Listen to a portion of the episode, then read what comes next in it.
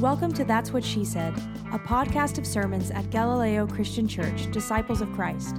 Galileo exists to seek and shelter spiritual refugees, who for us are people for whom the church has become boring, irrelevant, exclusive, or even painful, especially people who have been pushed out because of their gender or sexuality.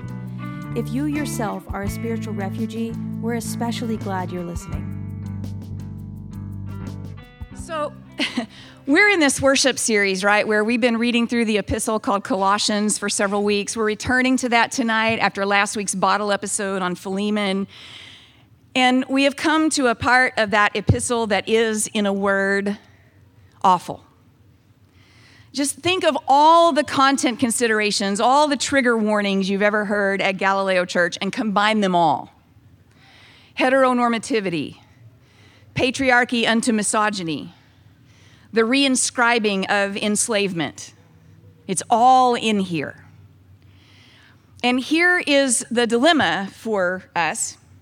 If we skip this part of the epistle, it feels like an admission that it has power over us, that it is too much for us, that it is too hard for us to handle. We just pretend it's not there. But if we read it out loud in this space, if we speak its reality into this safe space, we risk inflicting the suffering and the damage that it can do all over again. I'm going to tell you, I, for one, hate having these words in my mouth. I do not want our children to hear me say them. I don't want my kids to hear me say them. The spoken word is powerful. God created worlds by voice alone. There is really no reason to recreate the world of this text tonight by speaking it into our reality here. And so here's what we're going to do we're going to put the words on the screen. It's just one screen's worth, yeah? And then we're just going to sit here for a minute. And you can read them to yourself if you want, or you can close your eyes and enjoy a moment of serenity. We won't judge. The text for tonight is Colossians chapter 3, verse 18 through chapter 4, verse 1.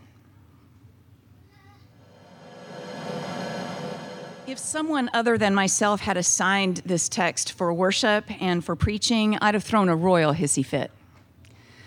I'd have gone to my shelves to find my copy of Texts of Terror literary feminist readings of biblical narratives by the inimitable Phyllis Trible to make my case. My case that the Bible, this collection of testimony concerning the nature and character of God, left to us by our ancestors in faith, is sometimes so toxic, so poisonous to human flourishing that parts of it deserve not only our skepticism, but our scorn, our refusal to grant the words the power ascribed to sacred text. Nothing sacred in these verses, I'd have said. It's profane. It's profanity all the way down. Nothing redeemable about a text that has been so thoroughly weaponized in Christian history that has stolen so much agency and dignity from beautiful human beings created in the image of God, that has done so much violence to generations of God's children while granting unearned, unchecked power to those who already sit at the top of Privilege Mountain. I won't do it, I'd have said. You can't make me. But here we are becomes because some weeks ago I remembered again that as a church we had not lately attended much to the non narratival epistolary theologies of the New Testament. In other words, we hadn't heard Paul's voice in a while. That is to say, we hadn't heard from the church's first theologian, the brilliant and well educated rabbi who unlocked the mystery of the cosmic significance of that crucified carpenter's son from Nazareth. Church, we stand to lose quite a lot if we lose Paul's voice, especially our sense of what it means to follow Jesus faithfully when Jesus is not here to be followed. What it means to hope and wait for the fulfillment of promises that seem to have been a long time coming. what it means practically, daily, to embody the love that Jesus practiced, to carry his living spirit in our minds and in our hands, our guts and hearts, faith, hope, and love. Paul had Paul has quite a lot to teach us about all those things. But it's a risk, you know, to let Paul have the floor. I mean, nine times out of 10, he's going to dazzle you with his prayers, his poetry, his prophetic challenge, his gentle affection and vulnerability, his commanding rhetoric, all in service of the gospel to which he has dedicated his every waking hour since meeting the risen Lord on that road to Damascus. And then one time out of 10, that cranky son of a birch is going to lift his skirts and pop a squat right in the middle of worship, drop a big old smelly deuce somewhere between the preacher and the worship architect, and leave us to clean up the mess. Tonight is the one out of 10. 95 verses in the epistle to the Colossians, nine of them suck hairy balls. And I think I would say that's one reason it felt important to me back when I made this worship schedule to leave these verses in for our worshipful work together. Because they're dangerous, and we know it. And ignoring them won't make the damage they've done go away. Instructions for household conduct, like the ones here in Colossians 3 and a little bit of 4, appear many places, both in and out of the Bible. This patriarchal way of ordering a household with a paterfamilias at the tippy top of a pyramid built out of human beings in his care and, his, and under his control was the accepted way to order one's home in Greco Roman culture. The empire endorsed it, the empire depended on it to keep social and economic stability in all the lands it colonized, a place for everyone and everyone in their place. That is a basic requirement for imperial world conquering. So, Christians at that time, represented to us now largely by Paul's voice in Scripture, might have been preaching a radical gospel of inclusion, the inversion of hierarchies, the way Jesus said it would be in the reign of God, the last being first and the first being last, and all that. But the preaching of that gospel did not negate the reality that their lives on the ground operated within the framework of Caesar's limited imagination and unlimited dominion. It has been argued that Christians adopted the Roman paterfamilias household ordering for the sake of survival. Is ex- existing as a persecuted minority, claiming allegiance to a leader who had been executed by the state for the crime of treason? Well, that's hard enough without drawing attention to yourselves by upsetting the economy and the social order. You might do better to blend in the best you can. Keep your subversive streak on the down low. Think of Christianity in those days, a couple thousand years ago, as a tiny, fragile flame. If the emperor gets huffy, he can just blow that house down. And it's all she wrote for Jesus and the Jesus freaks who follow his teachings and await his return.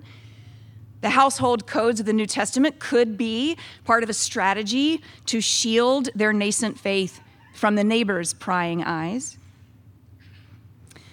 What I think Paul and the very early Christians did not understand back in the day is that oceans rise and empires fall, and people change, and the way we regard each other changes as well, because despite all appearances to the contrary, God is sometimes getting a little bit more of what God wants.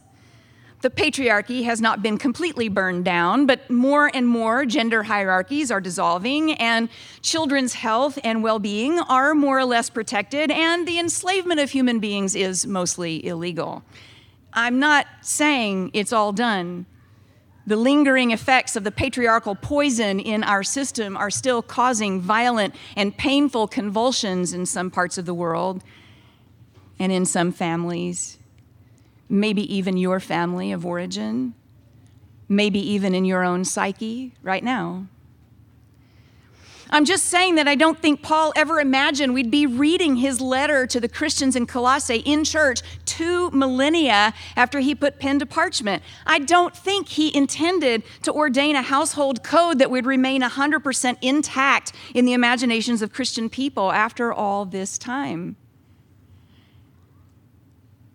And I don't think he knew his words would be used to do such violence to so many to kickstart and sustain a system of enslavement in this country, for example, that relied on Paul's logic here and elsewhere to reinstate a reality in which people could be bought and sold as property.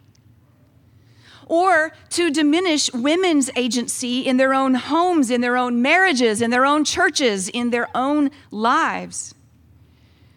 Or to erase, erase the experiences of non cis het households from the Christian imagination. Or to prop up a system of power that has been responsible for so much abuse, so much trauma, so much perversion of love, twisting it into something dictatorial and doctrinaire and dangerous. No, he didn't mean to. But the image that keeps coming to mind for me is this by leaving us these nine toxic verses, it's like he left a loaded gun sitting out on the kitchen table. It has wounded and killed before, and it has all the potential to do that again. And if we ignore it, if we just pretend it's not there, well, we run the risk of, well, catastrophe if we're not purposefully vigilant, if we're too afraid to touch it or unload it or put it away, or better, melt it down into a garden rake, it could hurt us again every time we stumble across it by accident. And if we don't take proper measures to secure it, it remains dangerous to so many others girls and women around the world who are still suffering under the absurdity of misogyny provoked by Christian family values. LGBTQ plus folks who are still under the impression that Christianity doesn't want them and therefore hasn't made any room for them in discussions of family and the ordering of human life. Children who are ill cared for by neglectful or domineering parents persons whose lives are valued so little that they are counted as workers and nothing more, only good for what their bodies can produce for the sake of the capital that is built on their backs. It's not only that we're responsible to prevent further damage done by this loaded gun, this toxic text, it's that I think it's high time the church owned up to damages past way past time for us to repent as an institution. For all the ways our religious faith has twisted marriages into traps for unsuspecting souls who are just trying to please God via an outdated and useless hierarchy of two. For all the ways our religious faith has propped up the most extreme injustices the corrupt human imagination can conjure for all the ways our religious faith has left out people who didn't fit the household codes we inherited and passed along. If we ignore the hard text, we can't express our true sorrow, take our full historical responsibility, honor the pain of those who have been hurt, including ourselves, and turn our energies toward repair. It's not good enough to say we've moved on, or that these verses aren't Paul anyway, or that scripture isn't all that sacred. Whatever mechanism we each have employed to say why these words cannot hurt us anymore, they still have so much history of and so much potential for hurting others. The church's work now is to spend as much energy as it takes for as long as it takes to repent and repair, repent and repair, repent and repair. And while we are repenting and repairing and building communities for the ordering of human life that do not depend on soul crushing hierarchies to maintain stability, this text and others like it also invite our scrutiny of our present circumstances Might it be that we are even now weakening the claims of the gospel we preach? diminishing the demands of our loyalty to the reign of God as people who enjoy citizenship in yet another empire with global power and influence?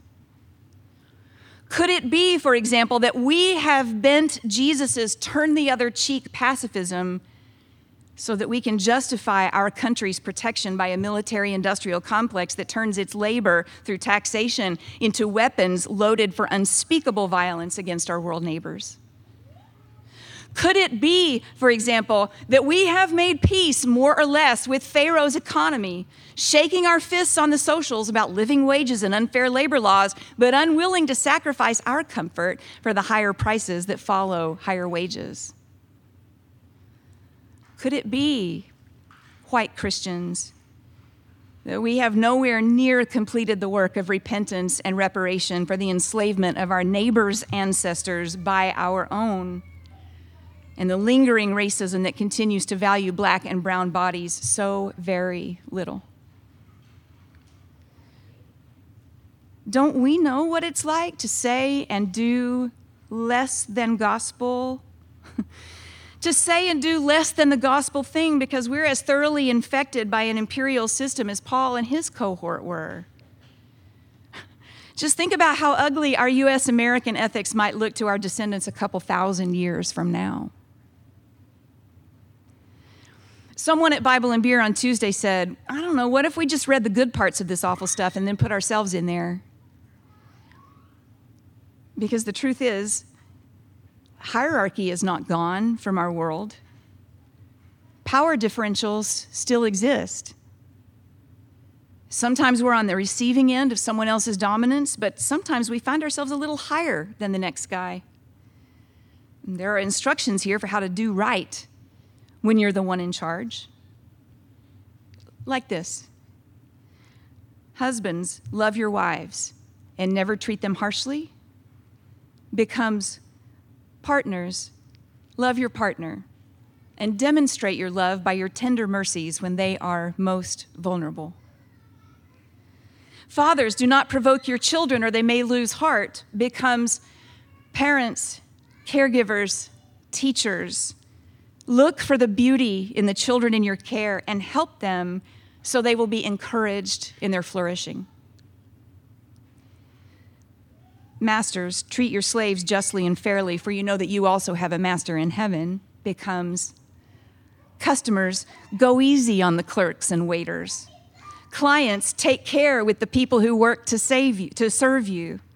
Managers and administrators and scrum masters and CEOs practice fair and equitable leadership. Remember Jesus, whose own way of being in charge was the habit of humble service to those who least expected it.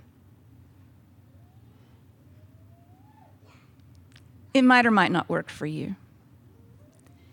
But at least this, church. Don't look to the ink on the page of the Bible to say every single thing you need it to say for health and healing. It cannot carry that weight. It was never meant to carry that weight. But if by some miracle, after all these years, it's still pointing to some possibility beyond our own experience, beyond the brokenness of this world and our very own hearts, let that be enough. And turn the page on the parts that have brought you suffering you, we, are grown ass adults imbued with the Spirit of the living Christ.